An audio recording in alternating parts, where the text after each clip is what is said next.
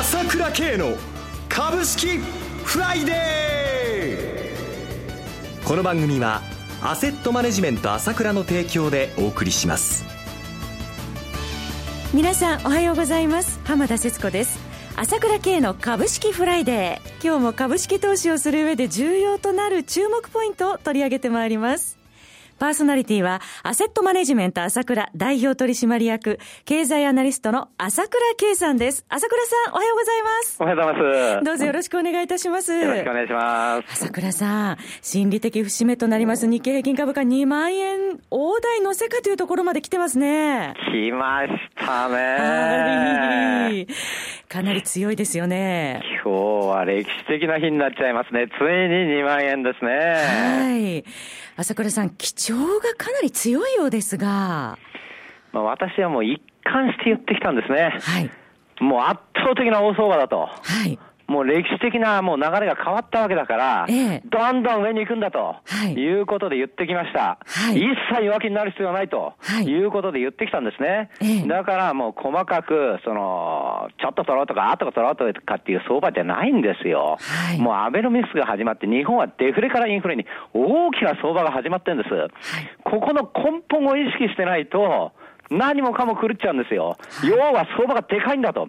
この1点だけ押さえとけなきゃだめなんですね。はい、だから2万円に乗せるんだけども、まあ、これも単なる通過点であって、えー、まあ、おそらく乗せて1回ぐらい下行くかもしれないけど、すんなりどんどんどんどん上に行ってやると思うんですけどね、はい、え要はもう完全なる上昇相場に入った、それから2万円に乗せたということで、これから世間の気分が変わってくるんですね。はい、今までは2万円に乗せた、あの、にまあ、冷ややかな目で見てたと思いますよ。まあ、株上がり高くてどうせって感じで見てたと思いますよ。これが、いや、ちょっと自分たちおかしいんじゃないかなと。いう感じが日本全体にこれから始まってくるんですね。はい、えー、まさに株ブームがまだ全然ダメなんだけども、まあ、これから徐々に出てくる、まあ、スタートラインですね、2万円も。まだスタートということですね。スタート、スタート。かしこまりました。それでは CM を挟んで、朝倉さんにこの後詳しく伺ってまいります。株式投資に答えがある。株高だからといって必ず設けられる保証はない。だからこそ、プロの情報が欲しい。そんな時に、朝倉慶。経済予測のプロ、朝倉慶の情報は、アセットマネジメント朝倉のウェブサイトで、日々無料でリアルタイム配信中。迷ったら朝倉慶。キーワード、朝倉慶で検索を。アセットマネジメント朝倉は、証券取引、金銭有価証券の予託貸付行為は行っておりません。また、情報提供する金融商品のお取引では、相場変動などにより損失を生じる恐れがあります。取引説明書、契約締結前交付書面などを十分にお読みいただき、ご理解の上お取引ください。金融商品仲介業者登録関東財務局長金中第605号えさて、オープニングで日経平均株価、長期にわたるこれから上昇相場の始まりだと朝倉さん言ってらっしゃいましたけれども、朝倉さん、この相場見てますと、過熱感はそれほどなく上昇来てるように思いますが。おっしゃる通りなんですよ。はい、それが一番重要なポイントなんですね。2万円って言ったら大台でしょはい。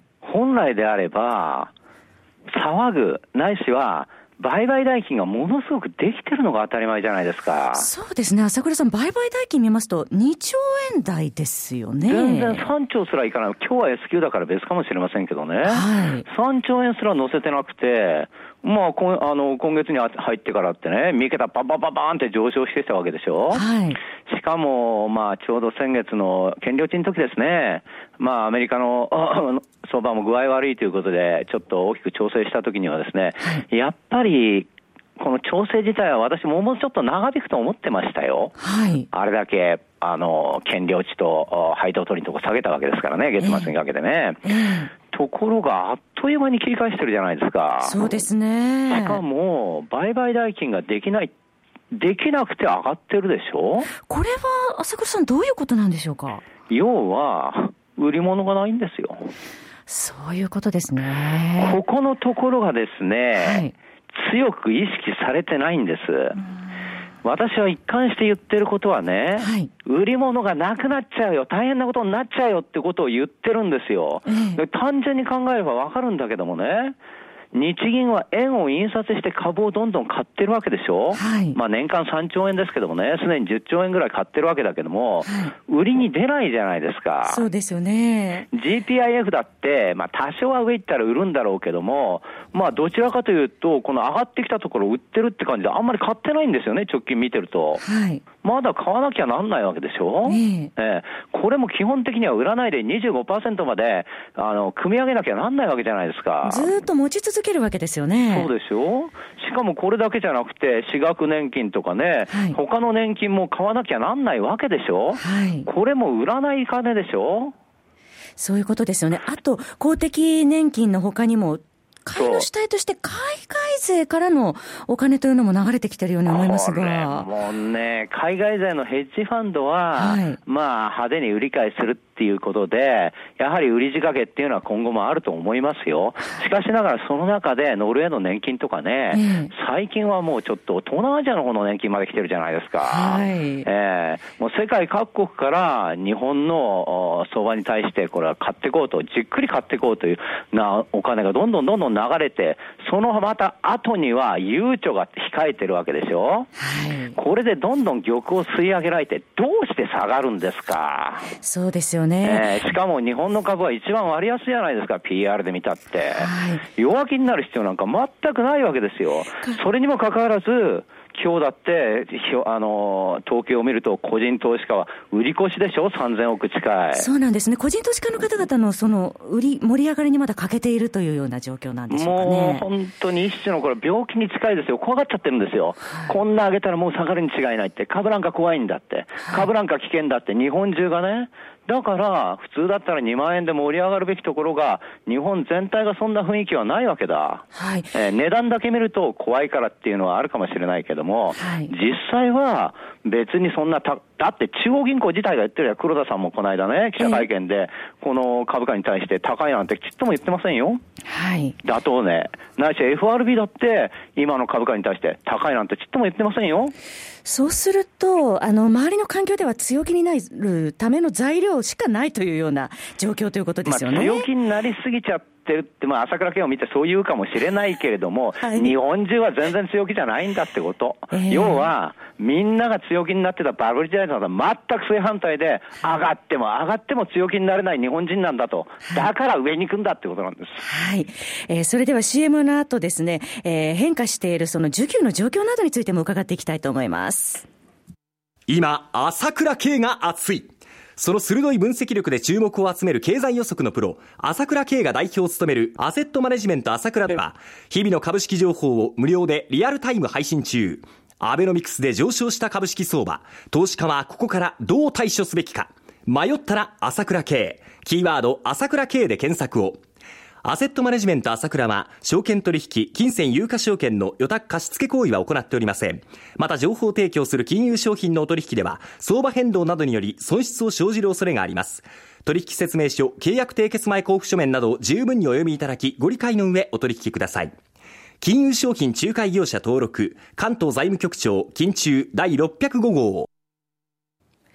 えさて、世界的にも株高基調が続いているんですけれども、朝倉さん、この需給に関してなんですけれども、変化が見えてきているということありそうですね。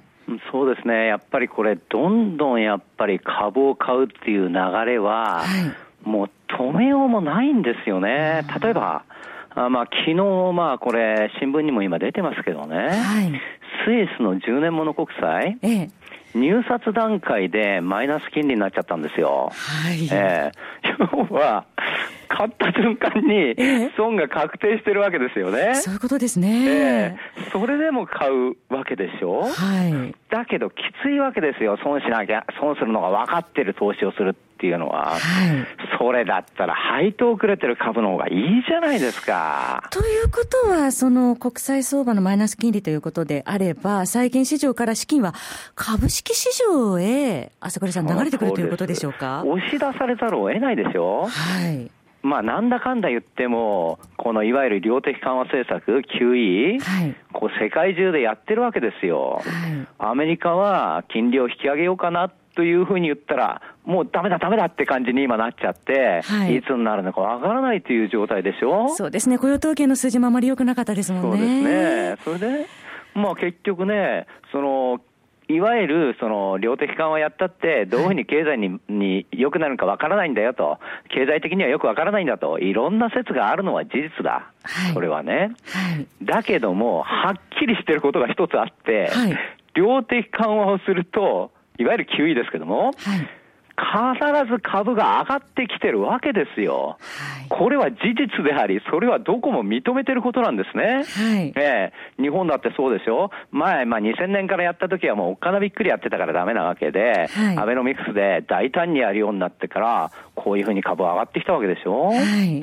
で、ヨーロッパだってそうじゃないですか。今年の1月22日にアナウンスして、3月から始めたんだけど、どれだけ株が上がってるって。そうですね。一時最高値つけてますよね。そう、今日だってまた最高値なんですけれどもね。はい、えー、それから、アメリカだってね、もうリーマンショックで経済が潰れるかもしれないって言われたわけでしょ、はい、それが結局 QE で回復してるわけじゃないですか。はい、株は上がったから回復してるわけでしょなんだかんだ言ったって、この QE っていうのは株高に明らかに効くわけですよ。ということはもう今世界のトレンドは量的金融緩和であって、今後は株式市場への資金流入は続いていくという見方でよろしいでしょうか？で私は日本の場合は特に国債の問題があるから、はい、もうこの、いわゆる出口、国債購入を少なくするよ。なんて言ったら国債に問題が起こっちゃうから、どうしようもなくて、はい、結局続けるしかないんだって言ってるんですよ。これをずっとね、再現まで続けることになると思いますよ、日銀は。はい。そしたら株がどうなるって、えー、えー、で、結局今の景気だって、株高なと円安がもたらしたもんでしょ、はい、外国人がいっぱい来ました、中国人がいっぱい買って買ってきました、あ銀座がすごいですねって。それは円安がもたらしたもんじゃないですか。はい、そういうことでしょ？日銀だって1兆円が3兆円買うって、まあこれからどうなるかわからないけれども、はい、何しろ、円をで、日銀が買ってるわけだから、これも世界で日本だけでしょ、こんなことやってんの。そうですね、上がらないわけがないわけですよ。しかもこの政策は根本なんだから、アベノミクスの基本じゃないですか。ということは強気で対処ということでよろしいでしょうね。強気で対処というか、売るなと、弱気になるなと、雑音にね、紛らわされるなと、強気でいけってことですね。もちろんこう言っても、上下はありますよ、これは株なんですから。そこはご了承ですよ。えー、だけども、まあ、根本的な上に行く流れは勝たないってことですよ。ありがとうございました。そろそろお時間が迫ってまいりました。お話はアセットマネジメント朝倉代表取締役、経済アナリストの朝倉圭さんでした。私、朝倉慶が代表を務めます、アセットマネジメント朝倉は、SBI 証券、楽天証券への口座開設業務を行っています。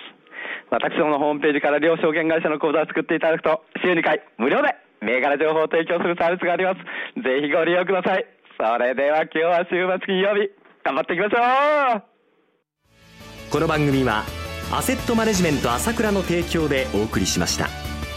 最終的な投資判断は、皆様ご自身でなさってください。